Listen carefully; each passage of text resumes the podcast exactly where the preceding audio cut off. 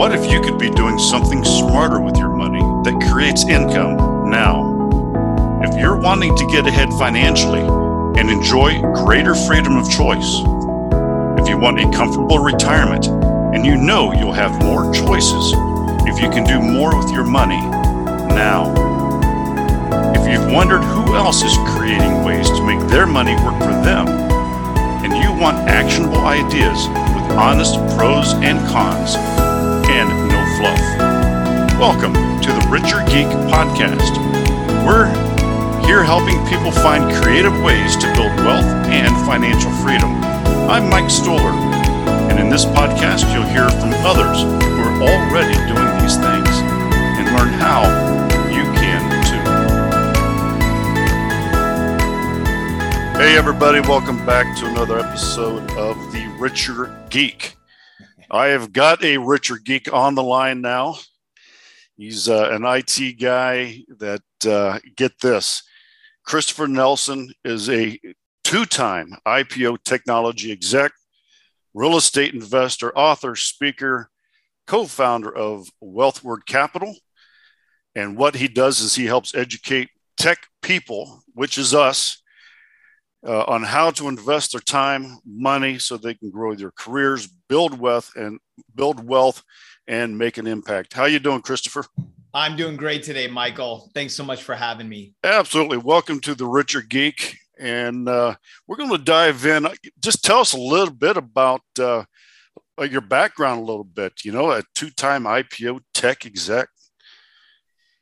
Yeah. I mean, so, you know, I, I saw working in technology as a way to generate, you know, a massive amount of equity to to build out this pile of money that then I could go invest in real estate. And mm-hmm. so that was my intention for many years. And it took me, you know, about 12 years in the industry to get to my first IPO and, you know, a lot of bumps and bruises along the way. But once I figured it out, then it was, I actually worked for three companies that went through an IPO. I chose not to stay at one because it wasn't the right cultural fit. But out of the five startups that I've worked for, you know, three of them have gone through an IPO event. And part of what, you know, I'm here to communicate to your audience of, you know, tech geeks is you should always work for equity in that you, sh- you can invest yourself and your talents like an asset and you can get a better return on them if you do have a due diligence mm-hmm. process. Yeah, you know, I completely agree with that. You know, I, I hear so many what I call newbies that are wanting to get into real estate. And they say, you know what, I'm just going to quit my job right and go full in and i'm like oh screech the brakes you know yeah. the importance of having the w2 at yes. the beginning you know talk to us about number one banks are probably required you know it's it's you can't do anything if you want to do it on your own without that w2 you have to have that proof that's true. And in in in the the reality is is what I found is is there was no greater way for me to accelerate and build my wealth. I mean, I went mm-hmm. working for a company for less than a year from you know zero to multiple seven figures. Like there's real opportunity out there. And the thing is, is I think especially for technology employees working a W 2, having a solid backstop, and then figuring out how to passively invest I think is a is an accelerated way to get to financial independence. Like anything else, you have to do your research, you have to come up with a framework. But I would say that especially now in a real estate market that's, you know, overheated especially in some asset classes, that in my mind is probably less risk with more upside. Mm-hmm. Now, in educating these technology employees and you know anyone that you come across what are some of the key points that you can talk about when you're talking about growing their careers, building their wealth, making an impact? And then do we start then looking at passive ways first?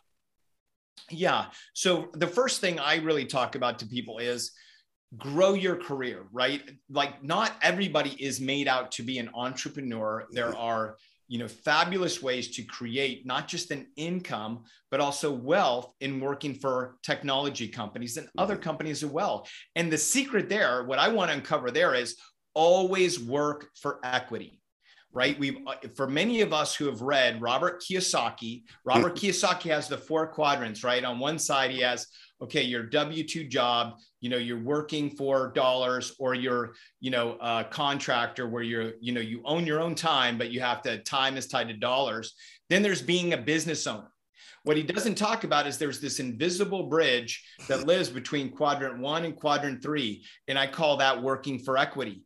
And there's a huge advantage there because if you then grow your career so that you can be a manager, senior manager, director, you can garner enough equity in some of these technology companies to get you to a high six or seven figure payday. And what I try to educate technology employees on is that you get, you generally speaking, you're going to have a salary, some form of bonus and equity. And if you're able to live within your salary, use your bonus for you know any type of fun vacations things you want and you invest passively your equity i would argue that with a structured plan you can get to financial freedom significant financial freedom where i'm talking you know 100 200000 dollars a year in income a lot faster than you can by grinding it out in anything else that you're not working for equity yeah, absolutely. And we preach that here. It's called diversification. Yep.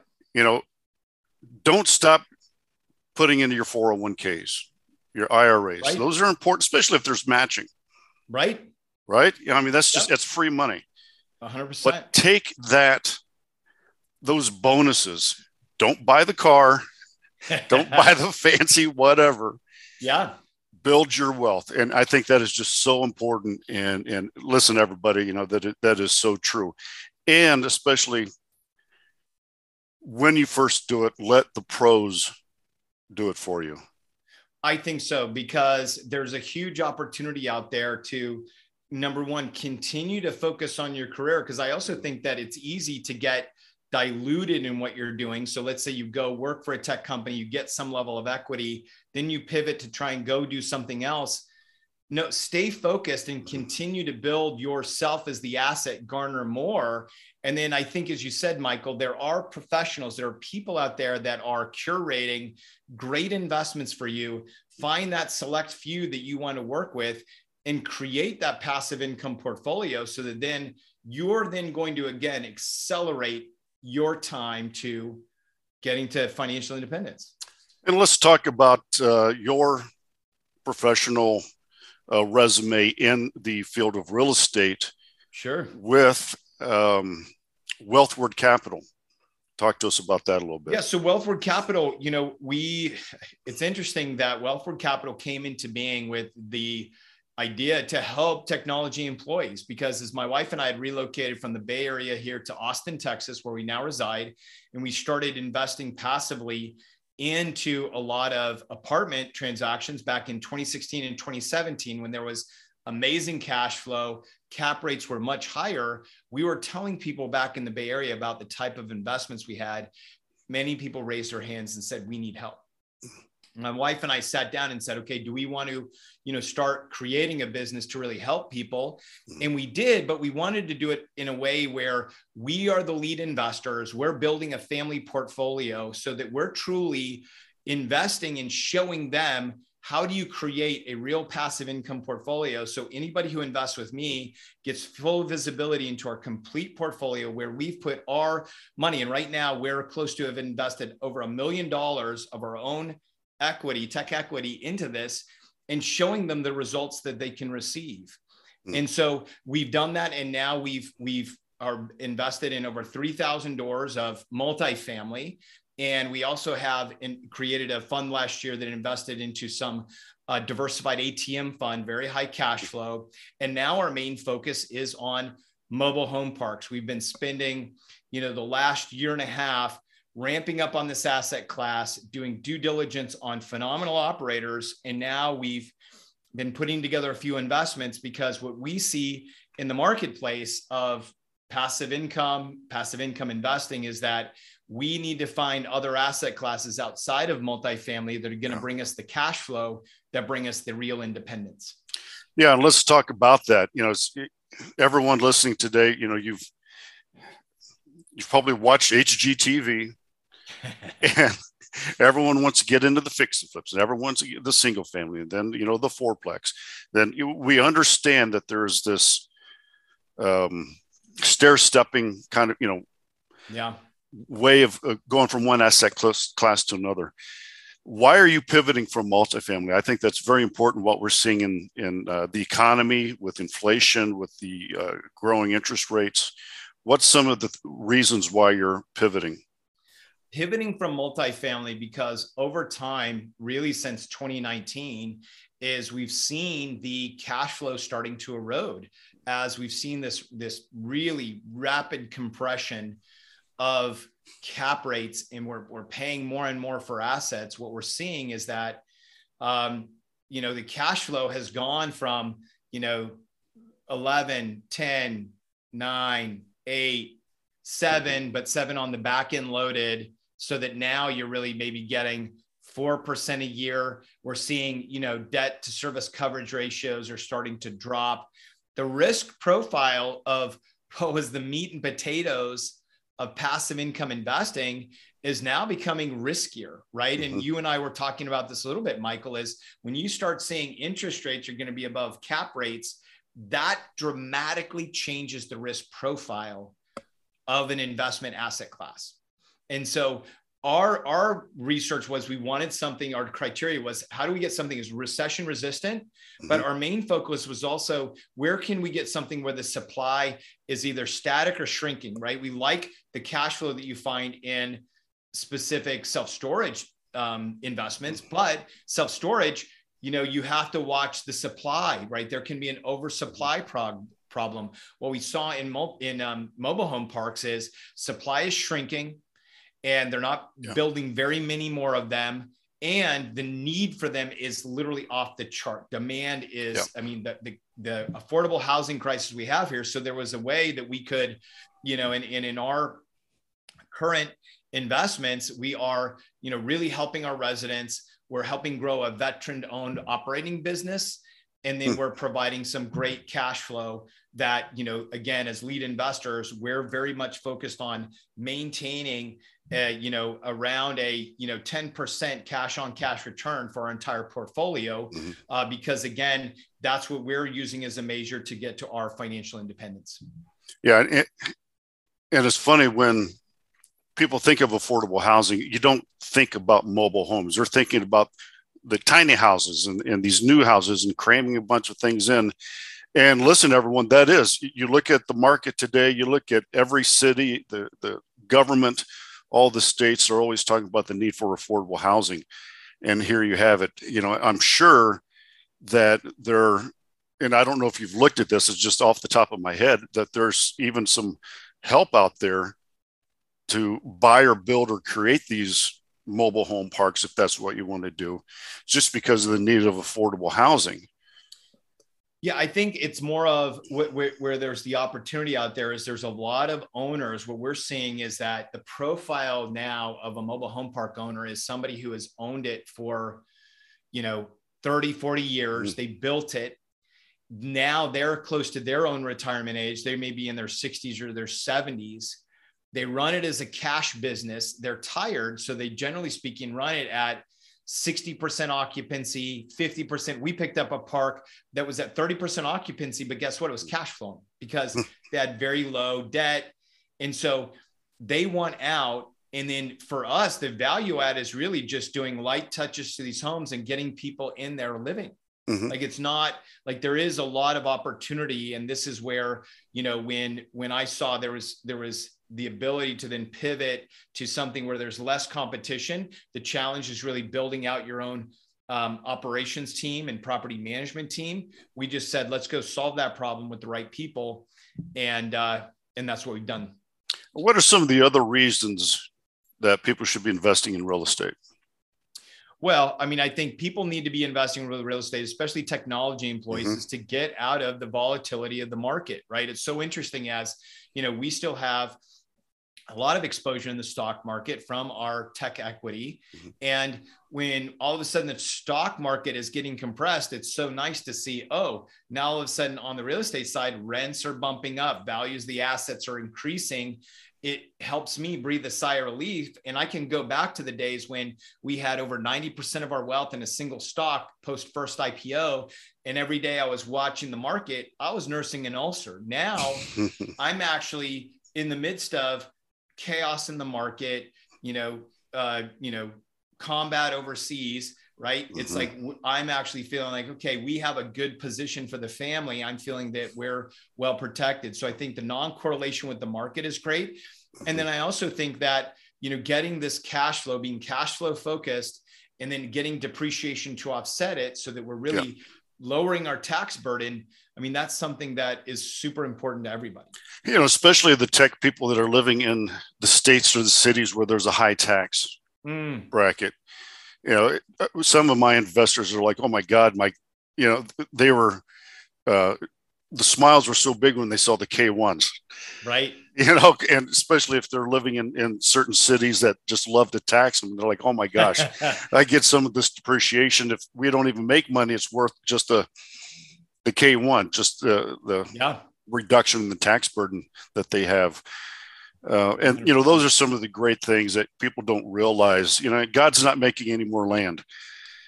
Not at all. You know, so and, that, and that's where I think there's there still is a whole rich diversity of asset classes out there mm-hmm. and opportunity inside of real estate. Even when you see again, it's all about like I think the key to great investing is diversification and understanding what's the cycle on each asset class so that you say, okay, this one's heating up well, let me look around at some of these other asset classes. Mm-hmm.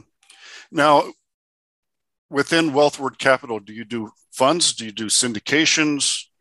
We, what we are you? Use the tool we use the tool that's right for the you know the appropriate investment. You know, we have done two funds, and those worked for those particular investments. We've also done you know many more syndications, and so I think as we proceed we really then look at the investment we look at the partners and we say what is the right tool mm-hmm. you know for the toolbox? I think the challenge right now in funds is to really if you're going to you know call out and say here's a share class here's a fund that we have th- there needs to be line of sight to acquiring assets that will allow you to meet that return and so that's where i think you know funds are tricky right now and yeah. i do think that people need to make sure they're talking with their operators and saying okay if you're going to have this fund and it's open for 18 months like where are these assets that you're going to acquire that are then going to help you meet this return mm-hmm. yeah, that's so true it and uh yeah uh credit investors only do you like to uh, I like to do both. I mean, you know, okay. right now we are looking at uh, syndication that we're trying to put together so we can do some 506B because mm. I want to help people on the journey to become accredited. I want to show them how do they, you know, again, build their technology career, work mm-hmm. for equity, become accredited.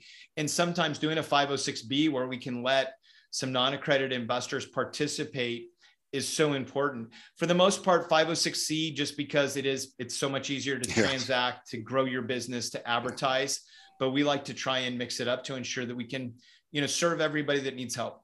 Okay. Well, that's good. So, you know, everybody uh, you don't have to be an accredited investor to necessarily to invest with uh, Christopher. So you know, check that out, and it is Wealthward Capital. Now That's let's right. uh, pivot a little bit. You know, I love you've you have a book that you're editing. I love the That's title right. from No Dough to IPO. That That's just right. has a ring to it. so let's talk about um, your book a little bit. Well, yeah. So I mean, that was that was my story. So my story goes like this: is I was a you know ten year technology. Um, you know, had 10 years of experience in technology consulting where I built this great experience in, you know, SaaS software, mm. you know, software as a service, right? And I was doing a lot of implementations globally. And what happened is then I went to work for my first startup and I'd done this not knowing that I was burnout from my previous job, that I was really making a very emotional decision. So I went to work for this startup company. And a year later, instead of working for some mentors, I was nursing an ulcer and I was just really in a bad emotional state. Uh, it also coincided with uh, a friend of mine and, and I had opened up a juice and smoothie bars in Tucson, Arizona, as a matter of fact, because we wanted to build this side business to then go buy real estate in Tucson. But you know, post uh, the Great Recession, the smoothies, the the four dollar smoothies were not competing against the five dollar footlong. So we lost that business. So I literally found myself after a great career sitting here nursing an ulcer, lost the business, turned over all our money to the bank, and, and it was just done. And I was like, okay, what am I going to do? And I realized that I'd made a mistake in selecting this company, but I still had a lot of, you know, experience and in some uh, results that I delivered for other companies in my previous job that I could still contribute. Mm-hmm. And what I needed to do was I needed to think like an investor. I needed to say, okay, wait, mm-hmm. where am I going to invest my talent? And so that's where I went back. I, I went back to work for uh, Accenture for a short period of time contract. I put together this plan and I started doing due diligence on companies because I said, you know, just almost like real estate, I want to do a value add play. I want to find a company that is 12 to 24 months from an IPO. And so I went through and then I networked in and I said, I also want to make sure that I'm finding out who am I going to work for? I want somebody who's going to be a mentor, who's going to cultivate my career. Mm-hmm. And it took me around you know, um, 18 months to really find this person. And then I was able to then network in and get a job at this company called Splunk. I joined it in 2011 and joined as a director, which was my goal because I knew I could get uh, the amount of shares that I that I thought could get me to over seven figures.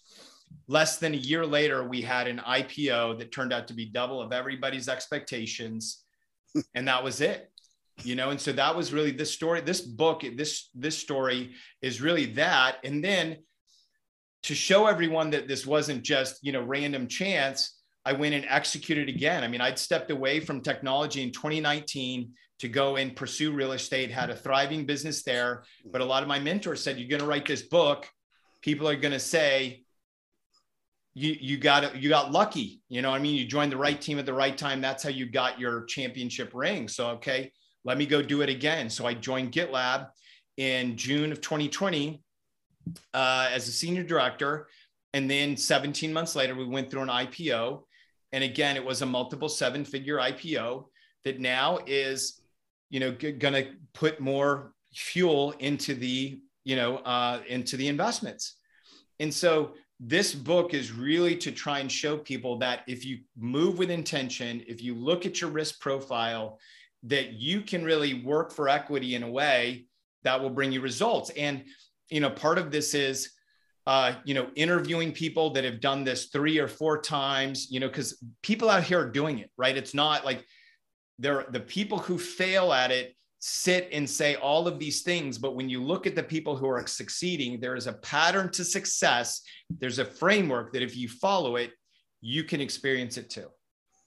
And where can those people find that framework? Where can they get that knowledge? Is it in your book? You know, you're, you're talking about following this. You know, is yeah, that some yeah. of the stuff? So, so great. So, so it's in my book that's going to come out later this year. But one of the other things I'm launching is I'm going to be launching my own hmm. podcast called Tech Careers and Money Talk right? So this is where if people go to techcareersandmoneytalk.com, they can sign up for my newsletter as I telling them about publishing the book. But I want to have a podcast and I'm going to be kicking it off little later this year where one day is all career, career growth. The second day is all, you know, money. And we'll cover everything that tech employees love to talk about. You know, we'll talk about the NFTs, we'll talk about crypto, but we'll also talk about real estate and other boring investments that are going to see you to financial mm-hmm. freedom. Because at the end of the day, I want to facilitate this conversation for tech employees because, as you know, Michael, we don't talk about it enough and we mm-hmm. have to be intentional if we want to achieve these results. Yeah, it's so important because I think that the tech, the people that are in tech, there's two different kinds. You, you have the salespeople, you have the people, then you have the people that they're hunkered down in the in front of a computer. That's right. And that's all they do. They make a good living. Oh, yeah. Okay. But they don't have, they know that 401k, they know the IRA, they know that that's not going to give them the lifestyle that they want 20 years from now or 25 or whenever it is that they retire. Right. But they just don't have, they know one thing programming or software, right. things like that. They need the help, they need the mentors. And listen, everybody, I don't care how successful you are, I don't care how rich you are, mentors are it's critical in every stage of your life. Yes. And uh, and it sounds like Tech Careers a Money Talk podcast that uh, Christopher is going to be doing is right up that alley. And, and I applaud you for doing it and thank you for doing it. Thank you. Um, so before we leave, uh, what are some of the other ways that everybody can find you? Well, so you mentioned before, if you go to wealthwardcapital.com and that's wealth and then W A R D, wealth word, like moving you towards wealth. Uh, and then tech careers and money talk. And then if people are interested in, in our mobile home park offering right mm-hmm. now, they can go to thrivecommunity.fund and they can find out what we're doing there because we will have a new offering that's going to be going live later in April. Perfect. Christopher Nelson, I thank you so much for coming on The Richer Geek and for giving us a little bit about how our geeks Thanks for tuning in to the Richer Geek podcast, where we're helping others find creative ways to build wealth and financial freedom. For today's show notes, including all the links and resources from our show and more information about our guests, visit us at www.therichergeek.com slash podcast. And don't forget to jump over to Apple Podcasts, Google Play, Stitcher, or wherever you get your podcasts and hit the subscribe button. Share with others who could benefit from listening. And leave a rating and review to get the podcast in front of more eyes. I appreciate you, and thanks for listening.